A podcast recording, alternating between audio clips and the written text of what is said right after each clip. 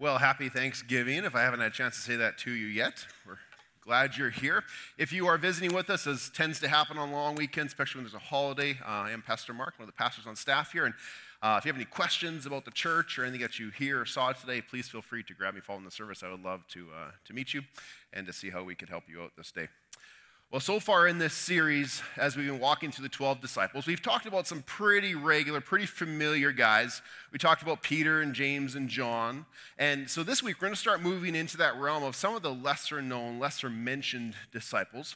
Uh, as we talk about one that you probably are somewhat aware of still, a guy by the name of Philip. We're going to talk about Philip today.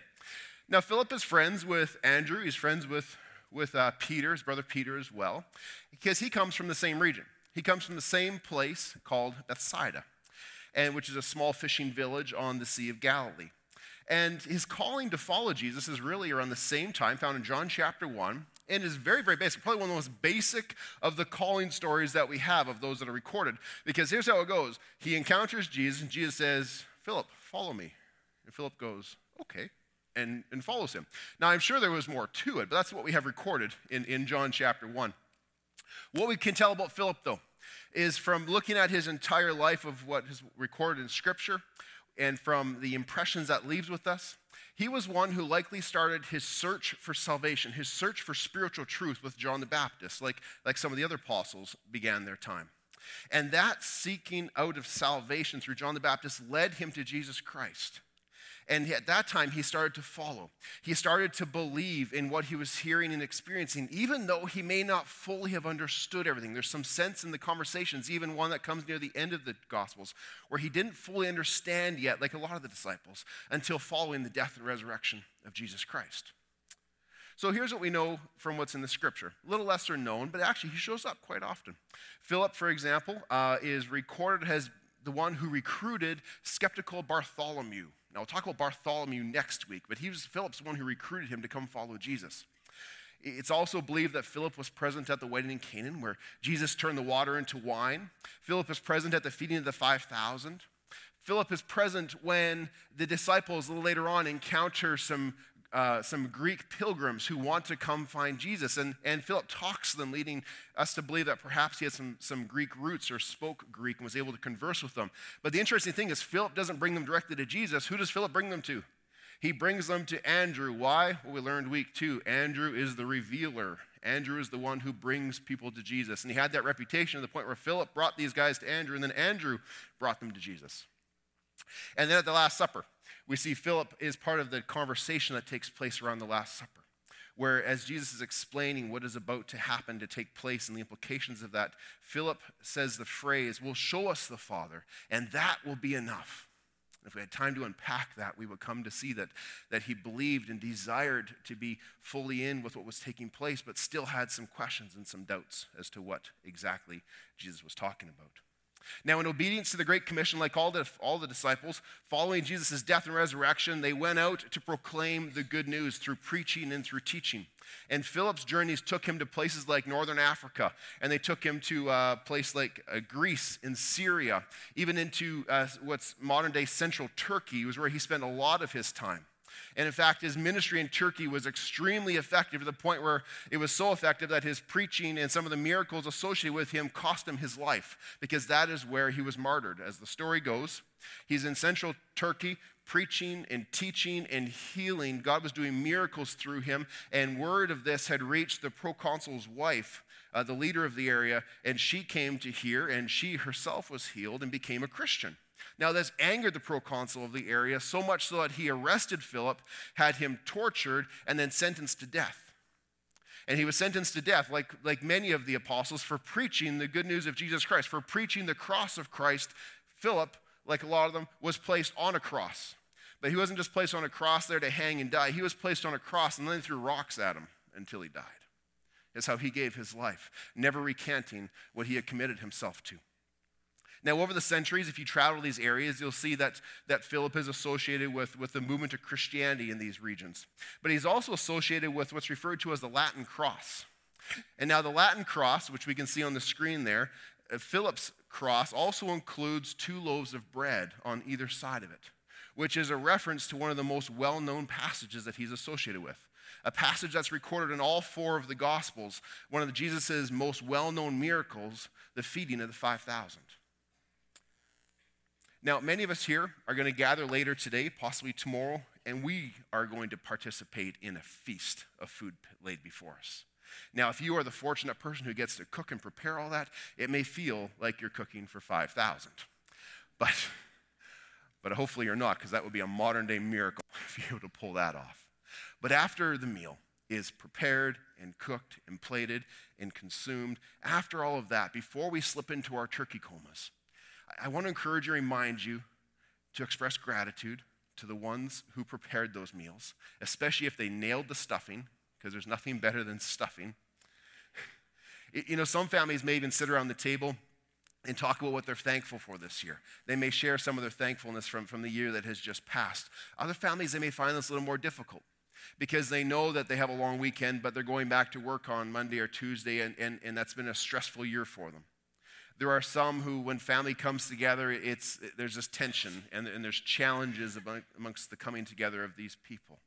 There are others who maybe sit around the table, and as I mentioned earlier, there's a, an empty seat that wasn't empty a year prior, and so it's hard to gather together and to maintain this sense of thanksgiving upon our hearts. I have no desire today to minimize the difficulties in people's lives, but I do want to encourage you. I do hope to point you a little bit towards what the foundational motivation of our thanksgiving is and suggest to you before I get too far ahead of myself that it's not found solely in those things. You see, in all seasons of life, we have so much to be thankful for, especially upon the fact that we live in this great nation of Canada where we have incredible freedoms, where we can stand here and gather and proclaim the name of Jesus Christ. We should never cease to be thankful for that. We have access to incredible services for those who, who are without those who have social needs, medical needs, physical needs. Other countries in the world, you would simply go without. In Canada, we can be thankful that those things are available. Relative to the rest of the world, we are a wealthy, wealthy population. And we celebrate Thanksgiving on the proper day, right, Luke? We can be thankful for that. Now, Thanksgiving is not explicitly a Christian holiday by any means, but it certainly does align with Christian values and Christian sentiments. And with that theme of Thanksgiving upon our hearts and upon our minds, regardless of where you find yourself, of what you've been going through, the season you're going through in this current time, I invite you to consider the passage we're going to walk through here today. And to consider the motivation, the basis for that which you are thankful. So if you wish to follow along, we're going to be looking at the feeding of the 5,000, recorded in John's Gospel, chapter 6, verse 1. You find that in your Bibles or on your phones or your tablets. And as we find that passage, we, find, we see that Jesus is gathered with his disciples, and a large crowd has come to see him, and, and they're intrigued by Jesus. And through the single encounter that they're going to have with him in this story, they respond with thanksgiving towards him. And they're thankful because he's given them this monetary gift of bread. But they have yet to understand that, that they can have so much more. They have yet to understand that they truly can have everlasting life with Jesus. And so we, like them, as we walk through the story, can see that we have every reason to be thankful towards Jesus Christ and have incredible thankfulness towards Him. But Jesus' ultimate desire is for us to respond to His gift of forgiveness and to respond positively to the gift of eternal life He puts before us. Now, the distinction between these things, the distinction between being thankful for the bread and being thankful for the gift of Christ can be boiled down to a, to a phrase that we can refer to, such as receiving life from God or doing life with God. From God or with God. Walk through the story with me. I'll show you what I mean by that. So, Jesus has arrived on the northern side of the Sea of Galilee, just north of Jerusalem, up into this area of Bethsaida, a fishing village where many of his disciples are, are, are from.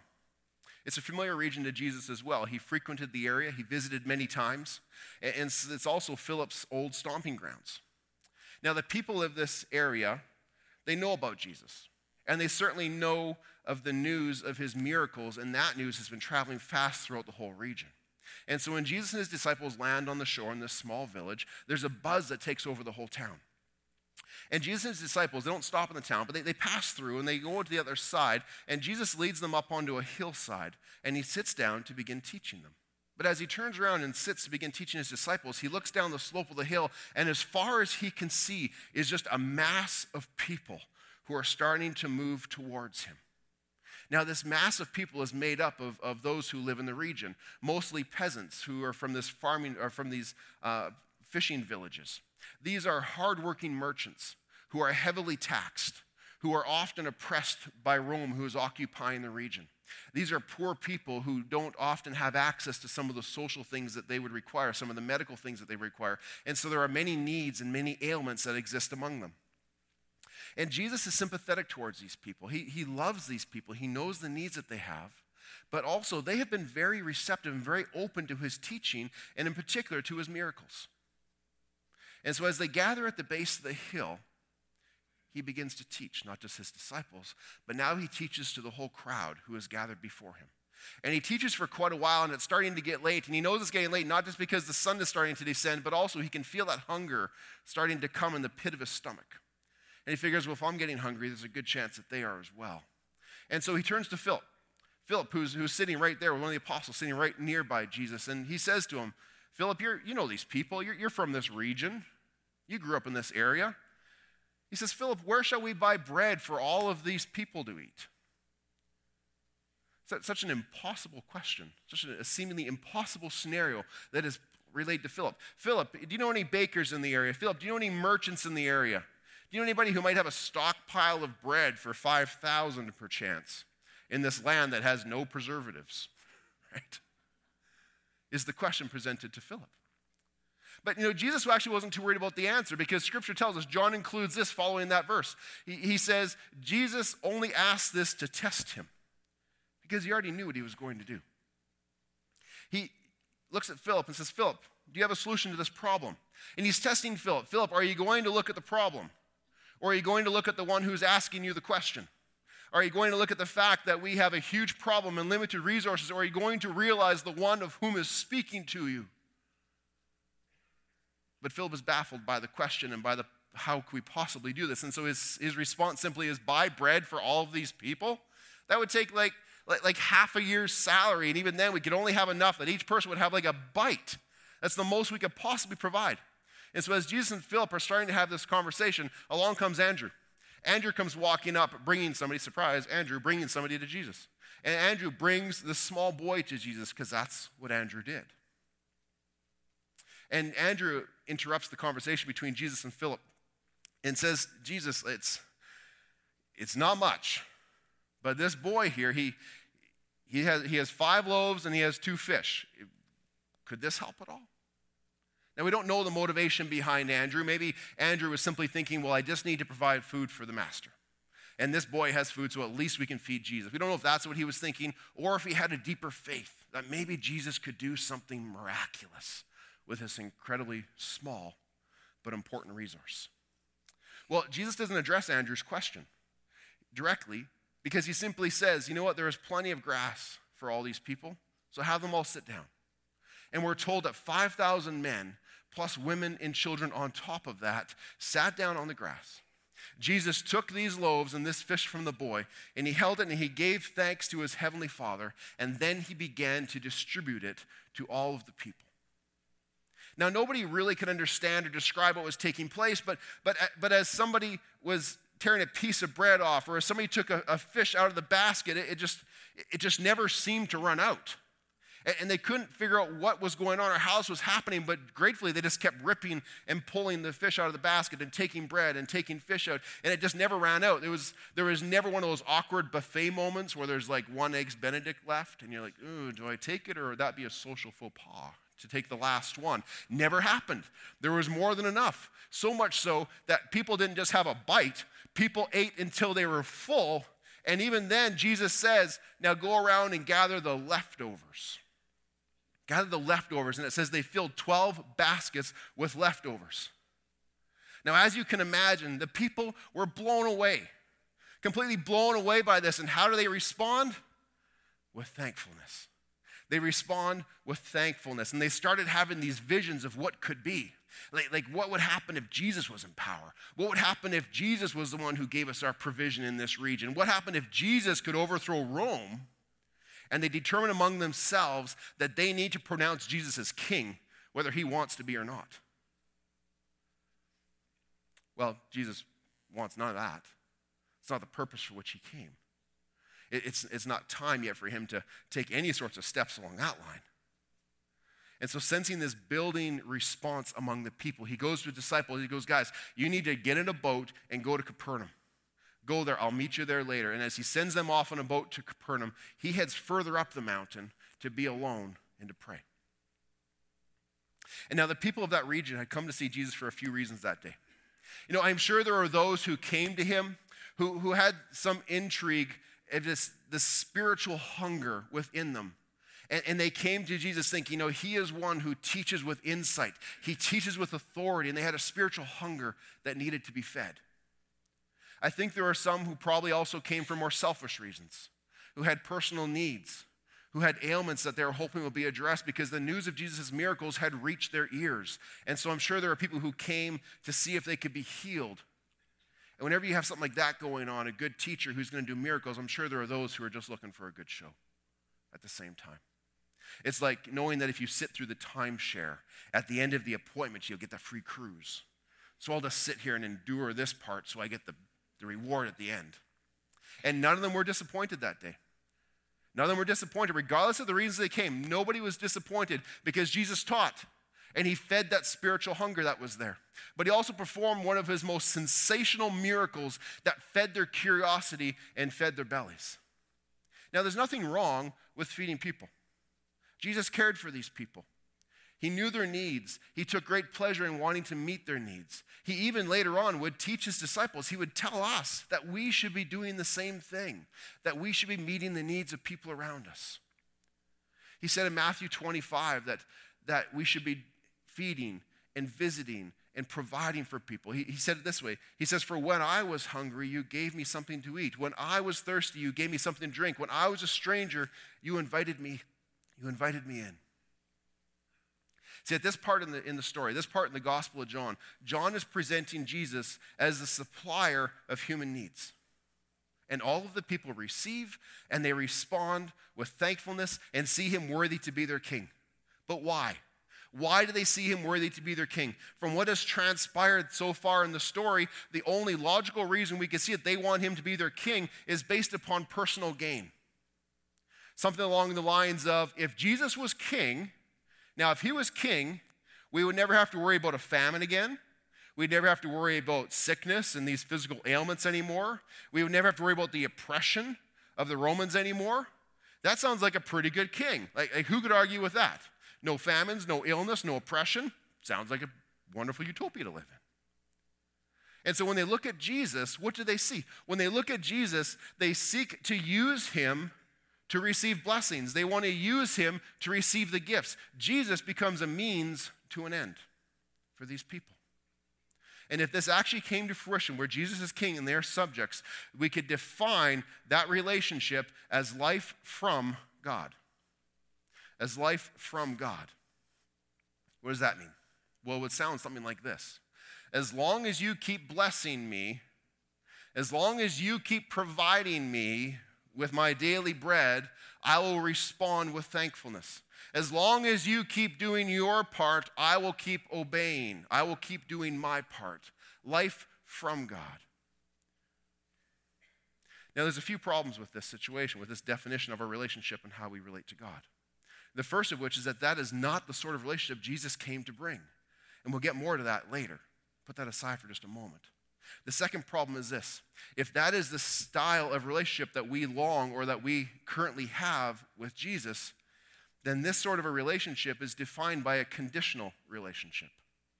It's conditional upon him doing his part, and if he does his part, I'll do mine. It's conditional upon certain rules and certain definitions of bread that we impose upon the situation.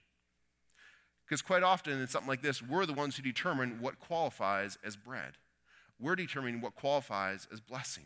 As long as I have financial security, as long as I have success at work, as long as I can date the prettiest girl or be seen with the most popular guy, as long as I can have a stress free life, as long as my kids obey me, as long as God answers my prayers the way that I want Him to, As long as I receive my daily bread and feel well and feel wholesome, then I will respond with thankfulness.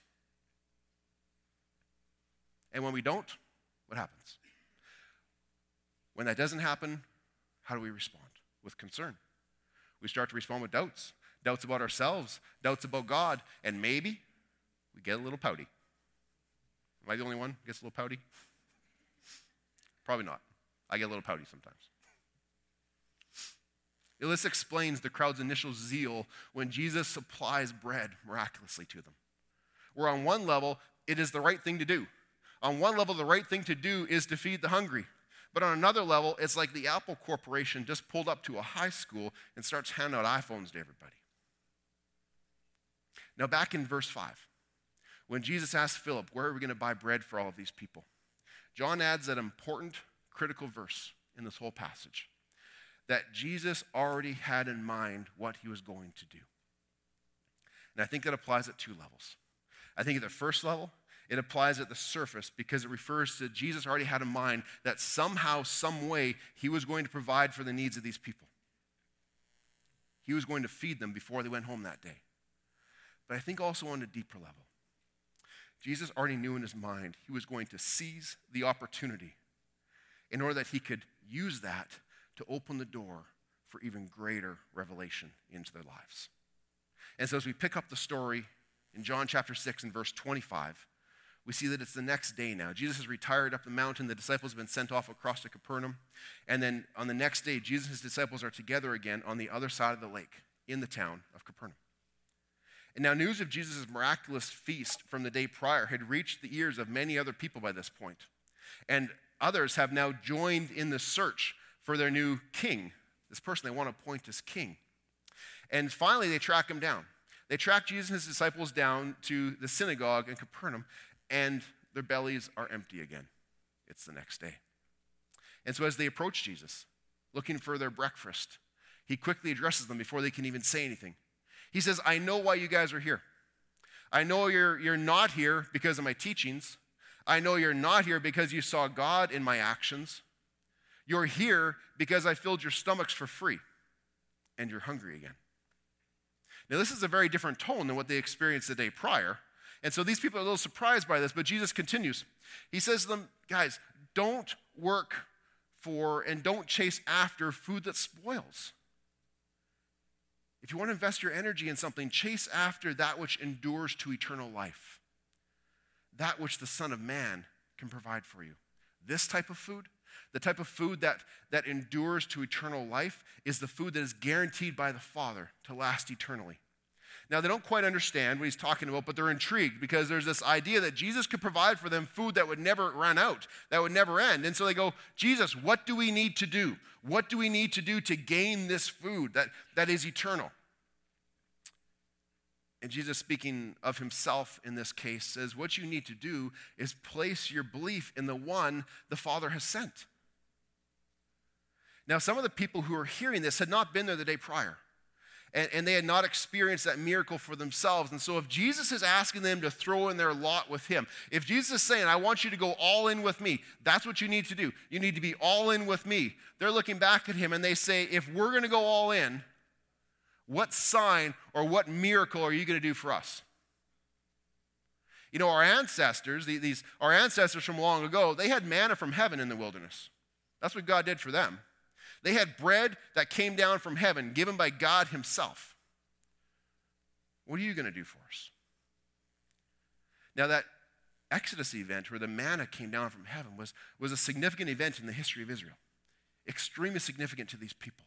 Where through Moses, God provided manna. He, he provided bread from heaven that each morning they would go out and they would gather up and it would provide them with nourishment for the day. But only for the day, because if it, they kept it till the next day, it would rot. And so every day they had to get up and gather and eat. And it was a daily, repeated step of faith and provision. Faith in God, God provides.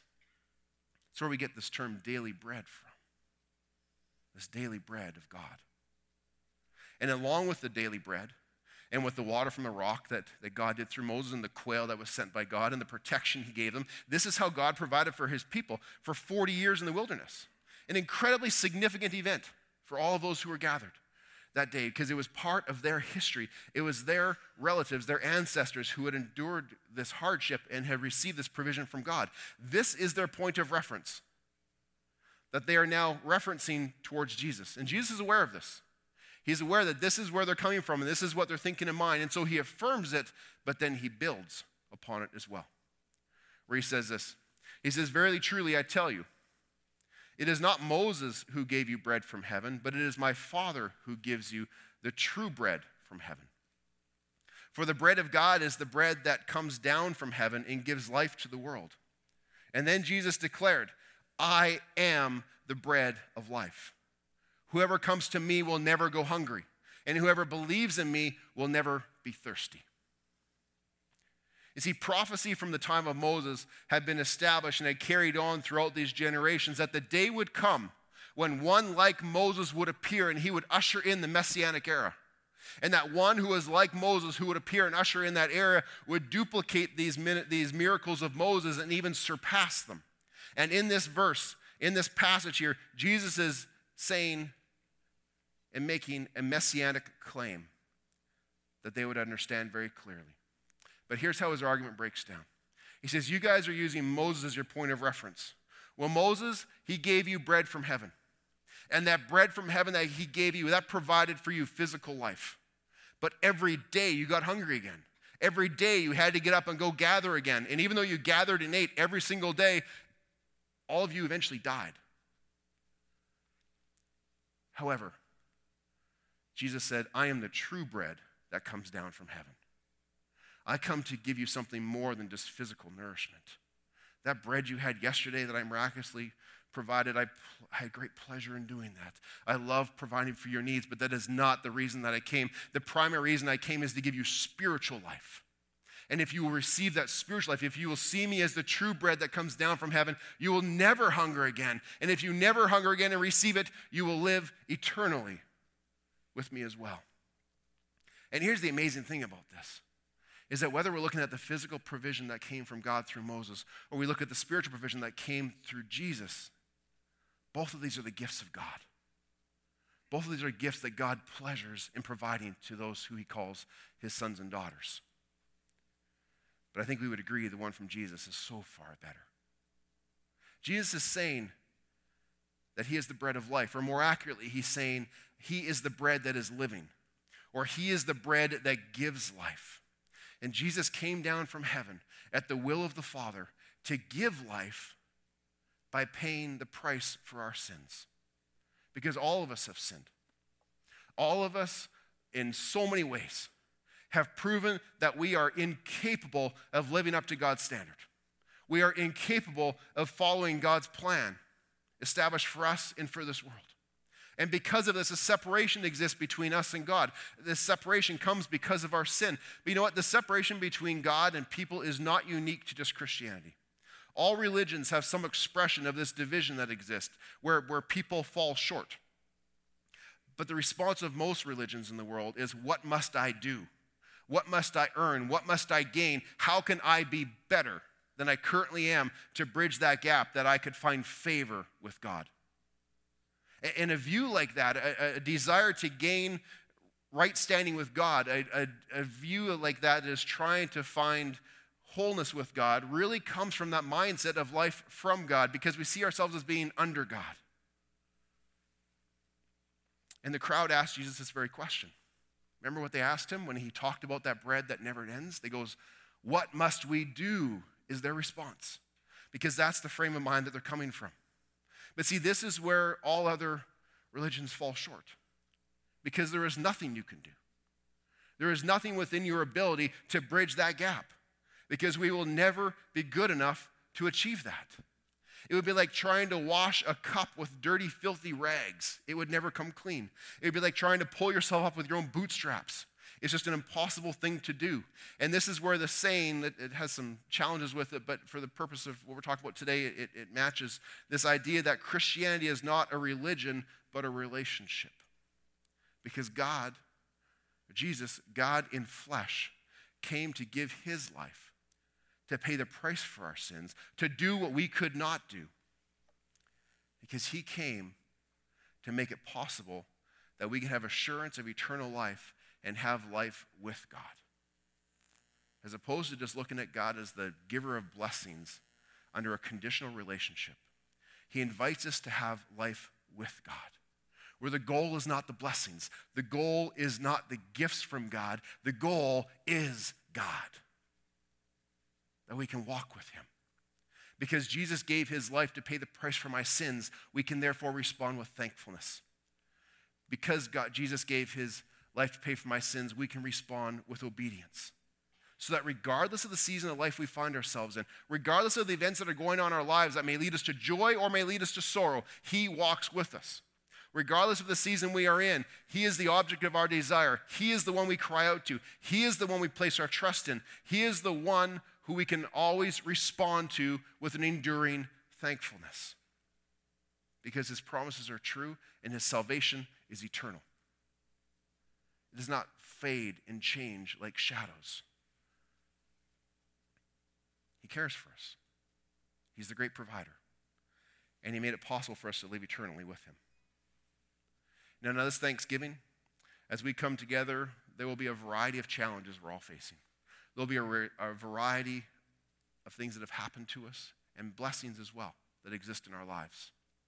And if our thankfulness is solely dependent upon life from God, then when times are tough, it's going to lead to questions. It's going to lead to doubts about God's goodness, even possibly about his reality. However, if we accept and remember that Jesus came to make a way that we could have life with God, then we'll see that he is always with us, that he walks through these situations and these challenges with us, and that he is the one who is always worthy of our thankfulness, which can endure eternally. And here's the coolest thing is that when God becomes the goal we're pursuing, when our definition of our relationship with God is life with God through Jesus Christ, we lose out on nothing. We lose out on nothing because we gain eternal life relationship with Him, but at the same time, He takes great delight in pouring out His blessings and providing for us in the ways that we need the most. You see, the Father above, who is the creator and sustainer of all of creation, from the smallest atom to the brightest star. He knew you before you were born. He knows the number of heads that exist upon your hair this very second. He knows the challenges that you're facing. And He loves you. He loves you enough to give His one and only Son that you may have a relationship with Him eternally. And He delights to provide for you. How awesome is it that we can have life with Jesus? if we will choose Jesus. And so I encourage you today to reflect upon that as we are thankful for so many things, to take a step beyond the thing we're thankful for and reflect back upon the question of why. What is our motivation? What is the source of our thankfulness? Are we thankful for the item itself? Are we thankful for the one who provided it? Are we thankful even in the hard times that we can walk through those with a church family? But we can walk through them also with the head of that church, Jesus Christ. And I pray that that will be the ultimate motivation for our thankfulness this day. I invite you to stand for closing prayer as the worship team comes to join us up on the platform again. Heavenly Father, we do have hearts of thanksgiving. And God, there is so much that we, we, can, we can itemize and list and count that we can be thankful for. But God, may we see the source. May we see the motivation behind it, that it is not just things that come from you, but that it is life with you. That is the ultimate thankfulness that we have. We thank you for your love for us, your gift of salvation, and that you walk with us so faithfully, even those moments when we may not be as faithful to you, Lord. God, help us to see this day where you are in our lives, in what we have, and in the days that are ahead. Pray this in Jesus' name.